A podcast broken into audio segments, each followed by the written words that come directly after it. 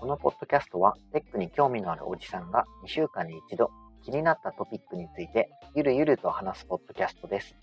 ポッドキャストの名前はカタカナでココナッツテックです。今回はエピソード5の後半です。もし感想などあれば、ハッシュタグ全角カタカナでココナッツテックでつぶやいていただけると大変嬉しいです。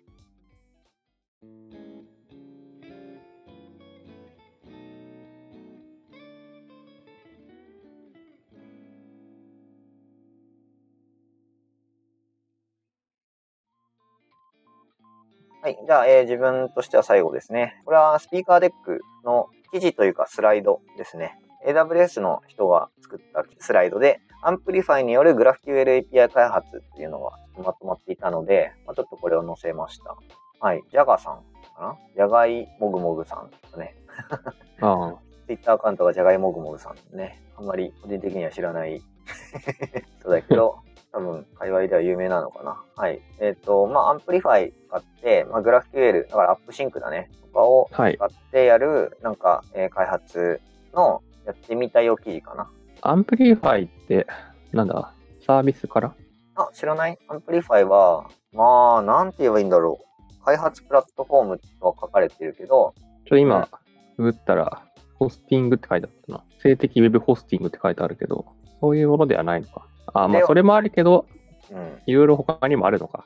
そう。いろいろできる。なんだろう。まあ、このスライドではアンプリアイアンプリファイ CLI についてやってんだけど、Next.js とか、Create React App とか、それに近いはい感じで、ざっとこう作ってくれるああ、はいはいはい。たりとか。そうね。 Amplify を CLI のなんか add auth みたいなコマンドを打つと、 Cognito user pool 作って、ログイン画面をパッて提供してくれるようなソースコードがパパパって作られて、パパパってこう、はいはいはい。気にせず作れてしまうという爆速でアプリケーションを作ることができるようになるって感じなるほど。だからあ、載せ AWS るアプリは、でも、なんか作るのか。さすがに。そうそうそうそう Amplify だからまあなんて言えばいいんだろうなん難しいよね SDK みたいなのとはまたちょっと違うしうん、うんうんうん。まあ、まあでも、うんそうね。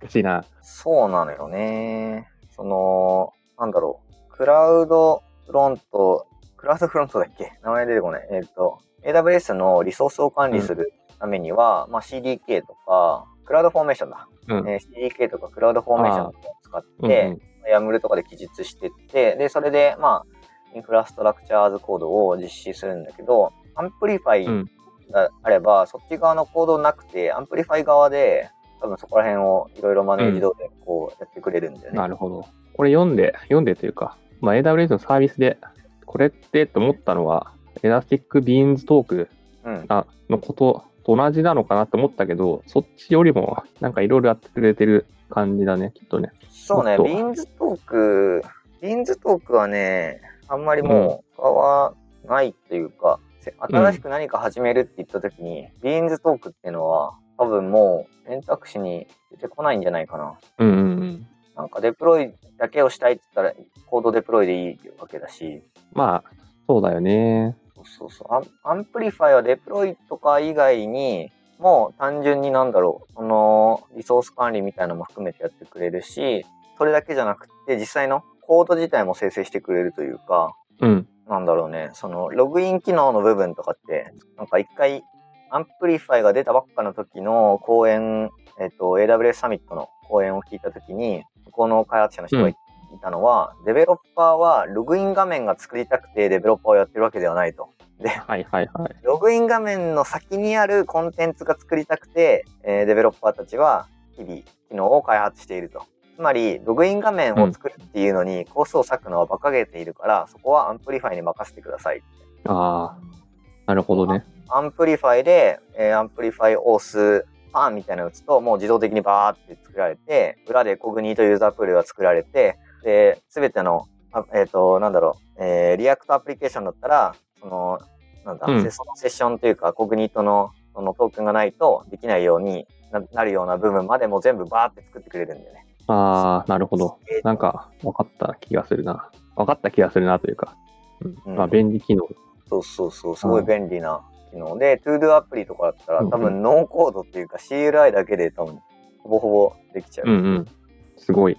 そう、だから DynamoDB のテーブルとかも全部用意されて、全部バーって勝手に作られる感じ。うん。だから、使いこなせたらめちゃめちゃすごいんだろうなって思うんだけど、俺一回自分の勉強用にこう作ったんだけど、うん。どうだった？ブラックボックスすぎて、普段一個一個、ここはこういう風な設定でっていう風にして作ってるから、勝手に作られちゃうとね、その、どこにどういう設定がなってんのかっていうのと、気づいたら作られてるというのが、ちょっとね、わからんってなった。んそれはなんだ？例えば、 React のアプリ作りますって言って、なんかひな形ができるんだけど、設定がどこにどういう風に書いてあるかが、それそうよくわかんないっていうこと？そう、なんかブラックボックス化されちゃってて、なんか、えー、ブログ、ん ?ToDo かな ?ToDo かなんかのアプリケーションをパッて作って、で、 AppSync でパッて作ってできるようになるって言うんだけど、フロント側が S3 に React のアプリケーションがドンってあって、間にミドルウェアとして AppSync があって、そこで GraphQL をうん。やって、で、バックエンドはデータストアとしては DynamoDB が用意されてると。うんで、それがもうなんかポンポンポンって作られて、で、 Amplify デプロイみたいなやったら、もう勝手に S3 にポンって React アプリケーションがポンって出て、 CloudFront とかも用意されてたっけなまあなんかホスティングがもうされてんだよ。あの、インターネットから見えるようになってて、うわ、すげえなって思ったんだけど、ID とかってどこで発行してんのみたいな。ああ、まあそういうところはね、はいはい。そう。まあ、知らないと、ちょっとやりづらいっていうことだね。そうそう、なんか、DynamoDB のハッシュキーに、なんかハッシュハッシュキーが入ってんだけど、このハッシュキーってどこでまずハス作られてんの、 Amplify がやってんのか、 AppSync がやってんのか、わかんないとか、うんうん。なんか、ロー、えっ、と、ミューテーションその AppSync の、まあ、えー、 GraphQL の話になってくるけど、ミューテーションみたいなのを定義すれば簡単にいけますよ、みたいな、あったんだけど、これって、ア Amplify のこの構造側でやるべきなのか、その、うん。要はコードとしてリポジトリで管理するべきなのか、 AppSync が勝手に作られてるから、なんだろう、AWS コンソールからやらなきゃいけないの？みたいなのとかあは、あ、はい。あのーまあ、俺がちゃんと理解してないだけなんだけど、そこら辺がね、わからなくて、うん。うん、俺にはまだ早かったなという気持ちが強くなった。ああ、まあ早い、早かったことはないんじゃない？なんか、ちょっと知らないだけな気がするけど。そうそう、知らないだけだから、なんか、うん教えてくれる人欲しいみたいな 気持ちが強くなった。すいません。アン Amplify、わかりました。GraphQL の話は、どこに、もう含まれてた系今の中に。あ、アップシンクが基本的には GraphQL のサービあーマネージドサービスなものですね。あ、そういうことか。だから、そうね、アンプリファイ CLI で schema.graphql っていうのを作ってあげるといいみたいね。あだからココードとしてうんうん。やるみたいね。まあここは俺が理解できてなかったとこだから。ああ、そういうことか。だから今話してた、そのグラフ QL とかを、こう、API 作るときに分かんないところが、この記事を見たら書いてあったっていう。そうそうそう。ええー、と思って。えー、俺、俺はへえとか言ってたけど、うんそれは、つまりどういう、どういう気づきが、うん。まあ、要は、知らないことが知れた。ああ、そういうことか。使った、えっと、なんか、ゲッティングスターティッドみたいなのを見ながら作ったんだけど、できた、でもわからんみたいな状態になったのね。なんか、よくわかんないけど動いてるよしみたいな状態になっちゃったから、裏でこういうことができてるんだっていうのが、わかりやすくまとめられてるかな、このスライドだと。ああ、そういうことか。はい、はい。うん。しっかりと、また、なんだろう、一つ一つちゃんとやるためには、まあそもそも AppSync は AppSync で理解しなきゃいけないだろうし、ダイナモ DB はダイナモ DB でちゃんと理解しなきゃいけないだろうし、うん。その場合、えっ、と、オースに使ってるのが Elasticsearch かな？とかを使ってるから、うんうんうん Elasticsearch は Elasticsearch で多分ちゃんと知らなきゃいけないし、うんそれぞれをちゃんと知ってる状態で見ると、よりわかりやすくこう見れるんじゃないかなと思うかな。なんか前提知識として必要なのは、あ Amplify 以外に知っておかなきゃいけないのは多分 AppSync とダイナモ DB とかって感じかな。うんうん。まあ、そっか。使われるサービスの理解は別に必要だけど、分かってれば爆速開発ができますってことだな。そうね。だから、認証とデータベースと全文検索って書いてあるから、コグニ、ここら辺は多分 Cognito で、えーうんダイナモ DB で、 Elasticsearch は知っておかないとうんうん。わからんでよっていう感じかな。はいはい。わあなんか、これ、これ仕事で使えばよかったな。そうね。使えたら多分すごい爆う速でん。いろいろ作れるし、多分管理もうん。一つのリポジトリでこれ全部管理できるから、できるはず。うんうんだから、すごい良くなると思うんだよね。はいはい。まあ、ただね、今、なんかが、今更だけど、この、この前まで参加してたプロジェクトのは AWS 使ってます。新しいサービス作りましょうみたいなプロジェクトだったんだけど、なんか中身は全部 EC2 しか使ってないっていう、なんか謎プロジェクトで、うん、なんかな、みたいな。なんか10年前も同じようなことやをなんかやってたんじゃないかって、なんか思いながら、今更でも入れないから、途中からジョインしてるから、ちょっと、そうですか、みたいな。なるほどね。感じで、なんか、こう思ってたところにこの Amplify を今知ったから、なんかますます、ああ、遅れてるな、最近の、自分が乗り遅れてるって思ってしまった。ああ、あれだね。AWS 使ってます。かっこサーバーレスとは言ってないっていうことだね。そうそうそう。なかなかね、CICD 環境とかもそれだと作りづらくて、まあ、だろうね。先輩がすげえ悩んでた。じゃあ各サーバーに GitLab ランナー入れて、なんとかやろうみたいな。とか、うん、しんどそなんか、うん、すごいなんかしんどいってさ。う。ねそ。のサーバーの起動とか、EC2 全部差し上げてとか、それを確認して、で、なんか DB 立ち上げ、立ち上がってるか確認してとか、なんか、異質の中に DB 入ってんの？そう、そう、そ うそう。だから、RDS 使ってないから、うん。EC2 立てて、MySQL そこに立ててとか、そういう感じのお仕事だっまあ、なんか、たまに聞く話だと、あれは重量課金だから、いくらになるか、なんだろう、見積もりが取れないから EC2 だったらいくらってわかるから、それでやるんだ、みたいなことを聞いたことあるけど、ちゃんと使えば、絶対安いからね。た。重要課金って言うけどさ、でもう、ん。どれもそうじゃんって思っちゃうけどな。そうそう、いや、あのーなんだろう。そう、RDS とかって、えっ、と、ストレージ容量の値段と、あと、なんだあ、まあ、そうだね。起動時間とストレージの容量の値段。とかいろいろあるから、そこら辺がうん読めないみたいな。ああ、だから、でも、EC2 も同じじゃないのかな。EC2 はね、一回立ってたら、シャットダウンするまで起動しっぱなしだから、こっちが明示的にストップ、インスタンスをストップするまで、えっと、お金は逆に言うとずっとかかり続けるから、使ってない時間もうん立ち上がりっぱなしだから、うん、その予測が立つというか、あそういうことか。もういくらですって決まるから、うん。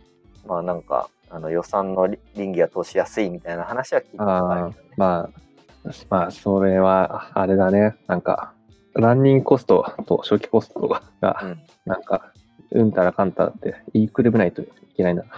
そうそうそう、いくらかかるんだって言われて、いや、わかりません。そんな不安定なお金は出せんみたいなことをうん 言われる。いや、使われなかったら使われないんですよ。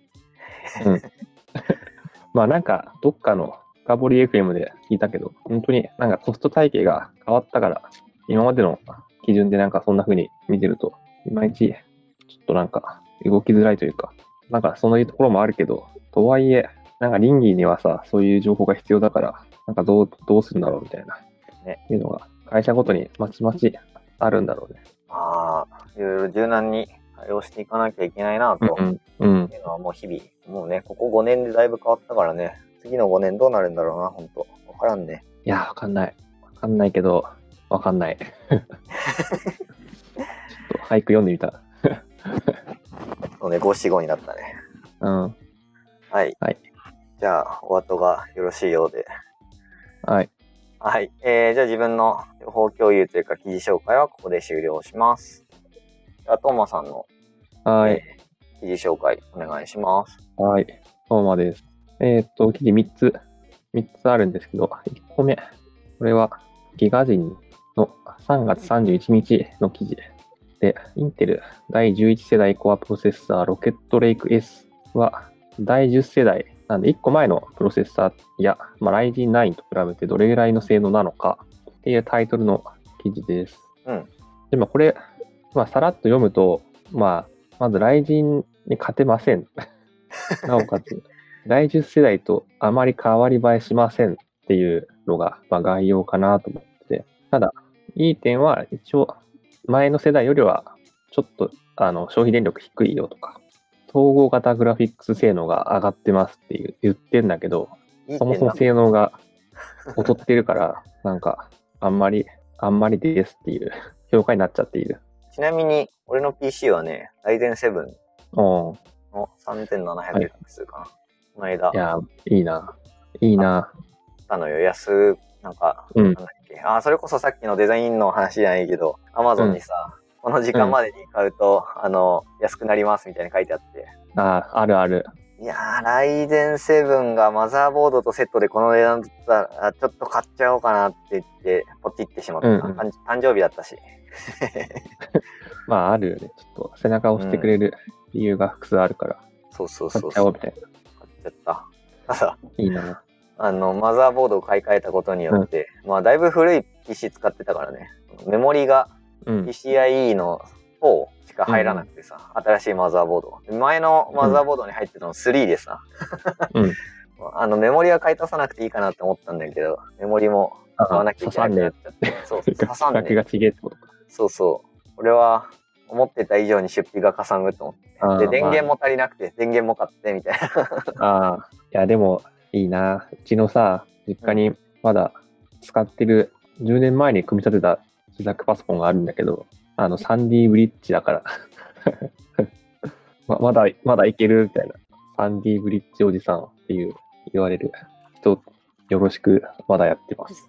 3D ブリッジは、の3は 3D ではなくて、3D ブリッジって、多分今ちょっと Google で予測で出てきたと思うけど、3D ブリッジおじさんとは何か。そう知。らなかった。えこれ、3D ブリッジの時はさ、結構さ、好調だったんだよね、多分インテルがね。逆に AMD が、多分あ、あの、なんだっけ、アスロンなんとかみたいなシリーズが、以降、ちょっといまいちで、で、あの、APU とかを AMD が、まあ、出す前とか、出し始めとかだったのかな。まあ、なんかそういうところで、その後インテルがさ、いまいちだから、ままだ 3D ブリッジでいけるとかさ、時期が悪いとか言そういう人が多かったから、いつしか 3D ブリッジおじさんっていう、なんか言葉が出てきたの。ー、えー、あ、知らなかった。そうそう。だから、まあ、その時やっぱり多かったんだろうね。3D ブリッジで買い替えるって人が。うーん。そうそう、3D ブリッジで十分おじさん。ニコニコ大百科に載ってんじゃん。うん 本当に十分なのか。まだ戦える。まだ戦える。うーん。へ実家ではね、まだ戦ってます。あの、3D ブリッジの、しかも、コアシリーズじゃない廉価版だけど、SSD に換装して、まあ、電源はなんか古くなっちゃったから変えて、いや、まあ、それだけだけど、まあまあなんか、不足なく使えてるみたい。えー、なんか関連商品のところにもうライゼン、ライライゼンが、関連商品のところにさ、ライゼン7が普通になんか出てきてるのがね、いる。面白いね。そうそう。えー、3D ブリッジだから、コア i いくつのさ2000か3000番台か。ね、時代を感じる。ね。うん。だからその、この時はね、AMD の選択肢なかったんだけど、なんとなく、やっぱり APU とか、そういう、あの、グラフィック統合型の CPU がさ、流行ってきたりとか、なんかそういうのもあって、で、AMD は、なんか、なんかどっかを買収したよね。AMD、あの、GPU とか作ったところをなんか買収したりして、ラデオン？ラデオン？え？あラデオン、そうそう、ラデオン。ラデオンだラデオン。うん。ラデオン買収したりとかして、もう、あグラフィックを強化してるな感がすごかったから。うん。なんかまあ、その戦略が良かったんだなって、振り返ると思うよね。まあね、どんどんどんどん、あの、ゲームとかが進化していくし、あのね、テレビですら 4K とか 8K とか。うん、そうだよね。だから、まあテレビとか、そういうマシンに乗るやつも、やっぱり、あんな GPU 乗せてらんないから、うんやっぱり統合になってく、なってきたんだなって思っちゃうね。ままあ、あ、乗ってるのかもしれないけど、そうまあいうでかい GPU が、本当は。あとはあれだよね。 machine learning とマイニンあグ。そうか。うんうん。そうそう。それでも、こやっぱり好調なのか。会社的には GPU が売れて。そうね、マイニングとかするんだったらそうだし、あと machine learning の、なんだろう、ラーニングさせるためには、あの AWS とかもなんか GPU がついてる、あの、 EC2 インスタンスとかを使って、マイニング、マイニングじゃねえや、 machine learning のなんかモデルを計算させたりとかっていうのはやるよね。ね、まあなんか、やっぱ GPU、GPU の時代だなって思思うね。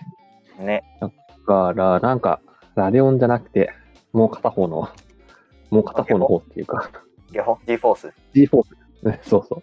GForce で使える CUDA っていうさ、GPU を利用する、あの、何、プログラム言語があるんだけど、なんかそれを大学の研究室でなんか扱ってたんだよね。自分は触ってないけど。なんかその辺とはどうなったんだろうとか、ちょっと思う、思ってきた、今、急に。全然知らん。なんか、へ並列？並列実行するプログラムを、こう、GForce を使って、なんか、すごい並列化させましょうっていう、そういうものなんだけど、なんだろうな。た多分多分ね、C 言語なんだよな、多分。中身が？うん、うん。なんかほほとんど C 言語ななんじゃないかな。だから、ちょっと詳しいことはさ、もう覚えてないけど、クーダの。まあなんだろう。なんか、こんだけ GPU の時代が来るとさ、なんか、いろんなソフトウェアがさ、クーダでこう、うまいこと並列実行されるようなさ、なんか、風にコンパイルされていく時代も来るのかなって、なんとなくこう、思ってんだよね。実際、M1Mac とかの M1 とかも、うん。並列処理っていうか、そこら辺の処理がうまい、すごいっていうのは、ああ、なんか、なんか、なんかっていう、ちょっといい、なんかって言いまくってるな、最近。あのー、多分 M1Mac はユニファイドメモリうんで、メモリの使い方がなんか効率的になったぐらいしか、ちょっとつかめてないな。ね、リビルド FM ちょっと聞かないとな。ちゃんとうん。寿司であうん説明してもらう必要があるな。リビルド FM の去年の11月ぐらいから12月の頃は、まあ、ずっと M1Mac の話を毎週してた気がする。ね、で、実際、外野がやいのやいの言ってるっていう感じというよりかは、なんかめちゃめちゃ詳しい人たちが話してるから、これは本当ためになる。ポッドキああ、ャストだよね。。そうそうためになるなって思った。うん まあ、そんな感じか。なので、あでもう一個話そうと思ったのは、なんか、Chromebook のなんかシェアがさ、あ、うんこれ関係ないや。なんでもなかった。すいません。あ、はい。飛ばす？うん。大丈夫？Chromebook の話は関係なかった。あの、Mac と Windows と Chromebook のシェアでさ、Chromebook のシェアが上がったよっていう話があったと思ったけど、実態が Windows がシェアを奪シェアを奪われただけだったっていうさ、ことを言おうと思ったんだけど、関連した話で言おうと思ったんだけど、関連してねえやと思って。いや、まあでも、そんな時代ですよ。Windows の需要が、Windows 一強の時代はもう終わりましたね。まあまあ、そうね。はい。ちょっとじゃあ次の記事。これはね、あの、ちょっと面白いな発想があっていうので、ピックアップしたんだけど、これはテッククランチの3月30日の記事。初代ゲームボーイでビットコインを採掘する勇者現る。で1コインあたり数兆年のマイニング速度。っていうタイトルの記事です。これ、と記事をね、まあ、読んでて、へーって思ったんだけど、もう初代ゲームボーイっていうあの、単3電池4本だったか、単単4電池4本だったかで動く、でかい、あの初期型のやつ。これをなんかね、使って、なんかいろんなことをね、やってる人が世の中にいるらしくて。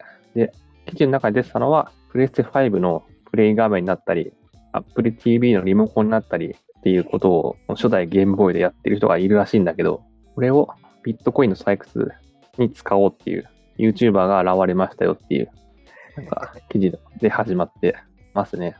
すごいね。いや、すごい人いるね。まあ、写真を見るとね、ゲームボーイに、なんかケーブル、通信ケーブルのとこにケーブル挿して、で、あのー何？これなんていうの？このボード、マイコンボードかな？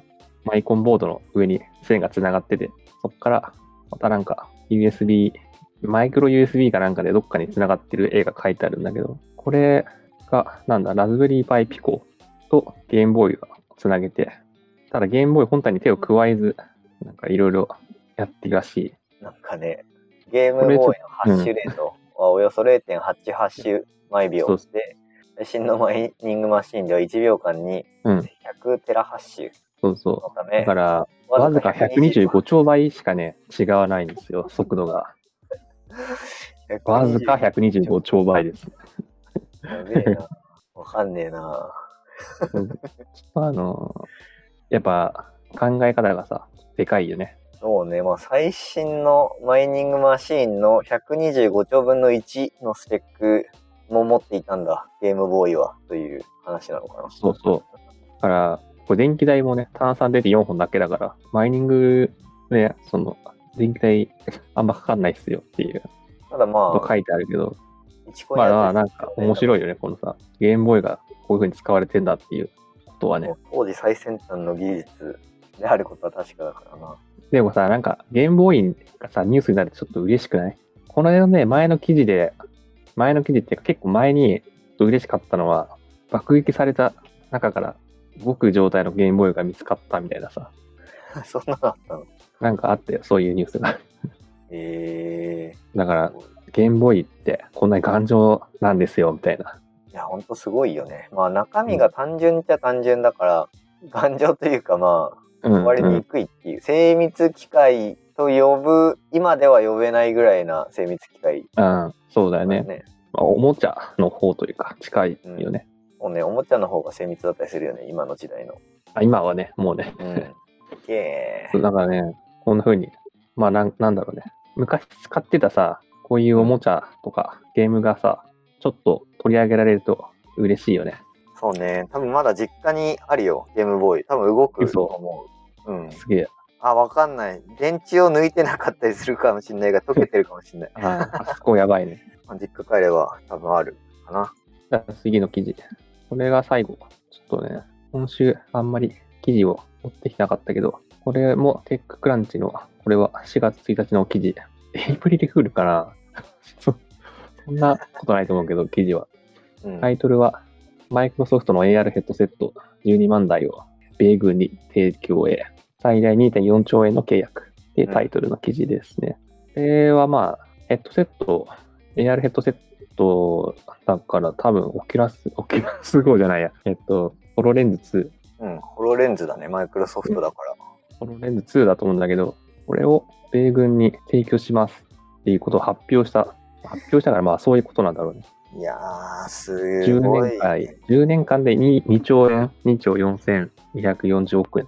なんだ、記事読んでるとさ、まあいろいろ、まあ言ってるけど、まあまあ、なんだろう、軍、最後の文を読むとさ、いろいろ意見ありますけど、マイクロソフトは軍事部分から契約を得ることで積極的だって書いてあるから、まあ、まんざらでもないんだろうね。本当に。まんざらでもないというか、積極的って書いてあるから、どうぞどうぞという感じなのかな。多分、政治的なものだったりとかうん。で使われるとさ、もうかなりうん反対は反対、企業としてはもう反対じゃん。そうね、そのものはね、もうかなり、そこでまたいろいろね、あの、フィードバックえ得られて、まあいろいろなんか、そこから拡張されていくのかいや、でもいよいよ本当に、これは Call of Duty の世界になるね。な。うん、そうそう。 Modern Warfare 3だったかな、うんこんな感じの HoloLens。まあ、なんだろう。光学迷彩とかはないと思うけど、戦術とかがこう、見えるわけでしょ、多分。バーとか。そうだよね。あ状況とか、戦況とかさ。いやで、ー記事の中に登場するワードで、IVAS っていう統合視覚増強システム、準拠の AR ヘッドセットを12万台陸軍に納入する。で、ホロレンズ2は現場招兵のニーズに合わせた機能がアップグレードされているって書いてあるから、この IVAS っていうさ、それ用になんかアップグレードしたんだなって思うよね。なんかどういうアップグレードなんかは書いてないけど、わからんね。まあなんか軍事利用だから多分あんまりオープンにはもうならないと思うんだよね。まあ、まあね。ただまあ、米軍がそこでいろいろやってくれるとしたら、やってくれるとしたらというか、あの、軍事利用のためにいろいろな実験とかさ、うん。するんだったら、もう、ホロレンズ2の時代だなって本当に思うというか。で、AR の技術がさ、やっぱり。り発展していくことはほぼ確定なのではっていうあの気がする。そうね。VR、AR、なんか IoT が来るよみたいないろいろ話がさ、ちょっとかなり前にあってさ、ようやく今本当に来てる状態な気がするんだよね。なんか、うんうんリキタスとか名前が昔はちょっと違ったけどさ、うん。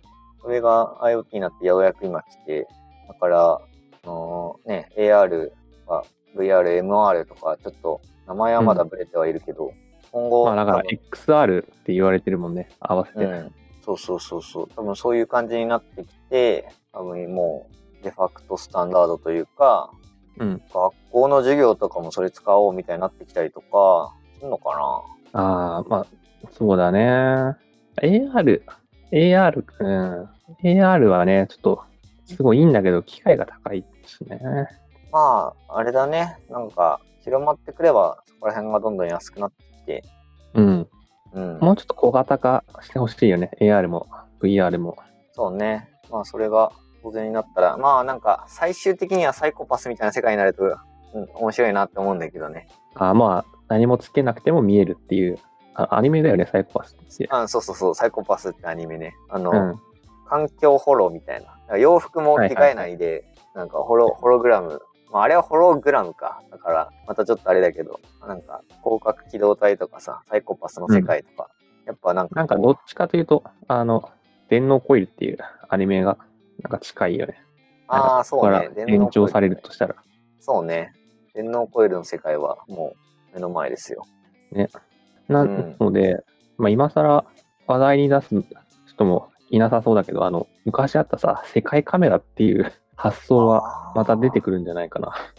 あれ、俺よくわかってないんだけど。なんか、あの、うん、あるのは知ってたんだけど、なんか、よくわからんみたいな感じだったんだよね。はね、iPhone のカメラとか、スマホのカメラで街を見るとさ、その見てる街の位置情報からコメントとかが表示されるっていう、なんかそういうサービスで、なるほどね。まあコメントだけじゃないと思うけど、情報とか、あなんか今、っとグったら、2009年に公開ししてたんだ。で、もう、わサービス終わったのかな？サービス終了って書いてあ終わっちゃったんだ。しかも、かなり前、2013年う2ん月、12月17、あの、テッククランチさんの記事で、あ、終わっちゃったんだ。なんかでも、当時は、やっぱり iPhone4 か5、5かな ?5 が 2011? とか、そんぐらいだから、それぐらいだったから、ちょうどいいデバイスがなかったと思うんだけど、ね、わざわざカメラを起動して、そうそう外せなきゃいけないっていうのは手間だけど、技術とか発想自体は素晴らしいものだよね。うん。だからなんか今後、こういうやつが出てくんじゃない？そうね、なんか、やっぱりさ、軍事利用されるとさ、発展するじゃない？まあ、そもそもインターネットって、軍事利用でだいぶ発展した技術そうだよね。だから、うんそもそもねうん、すごいこう、発展するんじゃない？なんかしそうだよね。AR のさ、このディスプレイのフレームワークとかをさ、今頑張って作ったらさ、流行るんじゃないかな。いどうなんだろう？なんか、でも、あんじゃないの？も や、もうあるとは思うけど、う。うん。あるかどうかもわかんないけど、AR のアプリの開発とかさ、うんアプリのプラットフォームって何なんだろうね。ら、ネオス VR、あの、VR だったらなんかネオス VR とかはね、よく見たけど、うんうん。バーチャル、えー、バーチャルクリスマスみたいなので、えー、多分、なんかあんまり、技術書店とか見れば、多分そういうのあるんじゃない、うんうん。まあ、確かに。ちょっと XR 界隈は、まあ、記事に戻ると、まあ、軍事利用されるから5、5年後とか本当にすごいんじゃない？そうね。あの、多分デバイスの小型化が進んでてほしい。なんか、コンタクトになるとかいうのも、記事を見たことあるかな、昔。あ、あったね。うん。コンタクト。あ、えーうん、そう、あったあった。それで言うと、ニュースがね、あったんだよ。焦焦点をね、目の焦点を、こう、勝手に合わせてくれるというか。うーん。えっと、だからコンタクトになんか物を映すときってさ、その焦点に合わせた形にしなきゃいけないじゃん。だから多分、もともとはさ、どっか見える角度とかその度合いが決まってたのかわかんないけど、なんかそこをこう、なんか自動調整する技術を開発しましたよっていう ニュースをどっかで見たんだけど、だよ。多分これ、 Engadget さんの記事かな？ピントが合うコンタクトレンズ型ディスプレイ。あ、そうそうそう、それそれ。東京農工大が開発。うんうんうん。そうそうそうそう。これです。目が自然にピントを合わせる。そうそう。えー、すご。LED にマイクロレンズを取り付けて、うん。網膜に光を、えー集光する方法が提案されているけれども、目のうん。外界の物体にピントを合わせると目の焦点距離が変化し、中光がうまくいかなくなるという問題があったと。そうそうそうそう。レンズ、コンタクトレンズ型のディスプレイの場合は。ただ、えー東京の工大のが開発をしたのは、ここら辺のやつを検知してんのかな？変更率みたいなの検そう知して、そうそう。えー常にコンタクトレンズ型でもピントが合うようなものを、ディスプレイを作ったみたいな。そうそうそう。目の、目のね、その、リアルタイムな情報を取得して、に合わせたディスプレイ表示をか可能にしましたっていう。そうだよねね。ああ、すごいえ世の中進化してるなって思いました。ー小波か心がな。湘南か。心がぴょんぴょんするね。うん。面白い。5年後、どうなってるかだね。うん。だからさ、さっき、今の、この、マイクロソフトの話だと、ホロレンズ2って言ってたけど、コンタクトレンズになっちゃうかもね。そうね、マイクロソフトがそこら辺を採用して、まあ、ホロレンズの技術を応用してみたいなのはある,、かもね。まあ、ホロレンズ、うん、コンタクトレンズだとカメラがね、あ、まあね、ちょっとカメラはいはね、メガネ、うんまずはメガネ。。どうなんだろうあの、ななんかオンオフしたいとかがやっぱあるし、うーん、うんやっぱ軍事利用とかなってくると、やっぱレンズ型の、このサンバイザー型のやつとかになってまあくる気がする。軍事利用だとね、ヘルメットがどうせあるだろうから、なんか、うん。まあ、そうなんだろうなって思うけど、まあまあ、まあ以上です。まあ、こんな感じで、だらだら長く話しましたね。まあ、前後半にすると、かなり長い時間になるかな。もう1時間ぐらいだから、まあ、ちょうどいいんじゃない？あ、まあ、記事の前に話してたから、もうちょっと長い可能性もあるけど。うん。まあ、編集で短くなるかな。まあ、結局40分、40分とかになるかな。はい。はい。うん。はい。じゃあ、えー、そんな感じで、ぬるぬると話しましたが、まあ、そんなとこですかね。引き続き、はい。はい。えー、ガジェット系だったり、えー IoT だったり、まあ、IT とか、ビットコインに関する話、最近それはあんまりしてないけど、なんか NFT とかいうのを、うん。えー最近本当に流行ってきてるみたいなので、うん。ここら辺とかもね、あのキャッチアップしていければなと思ってます。本当はね、今日ちょっと話そうと思ったんだけど、あの、あんまり調べれてないから、そうね。いいやまあ。時間もそろそろね、ちょうどいい時間だから。はい。ということで、えー第何回かはもうわかんないけど、コナッツテックのポッドキャスト、えーこれで終了します。はい。ありがとうございました。ありがとうございました。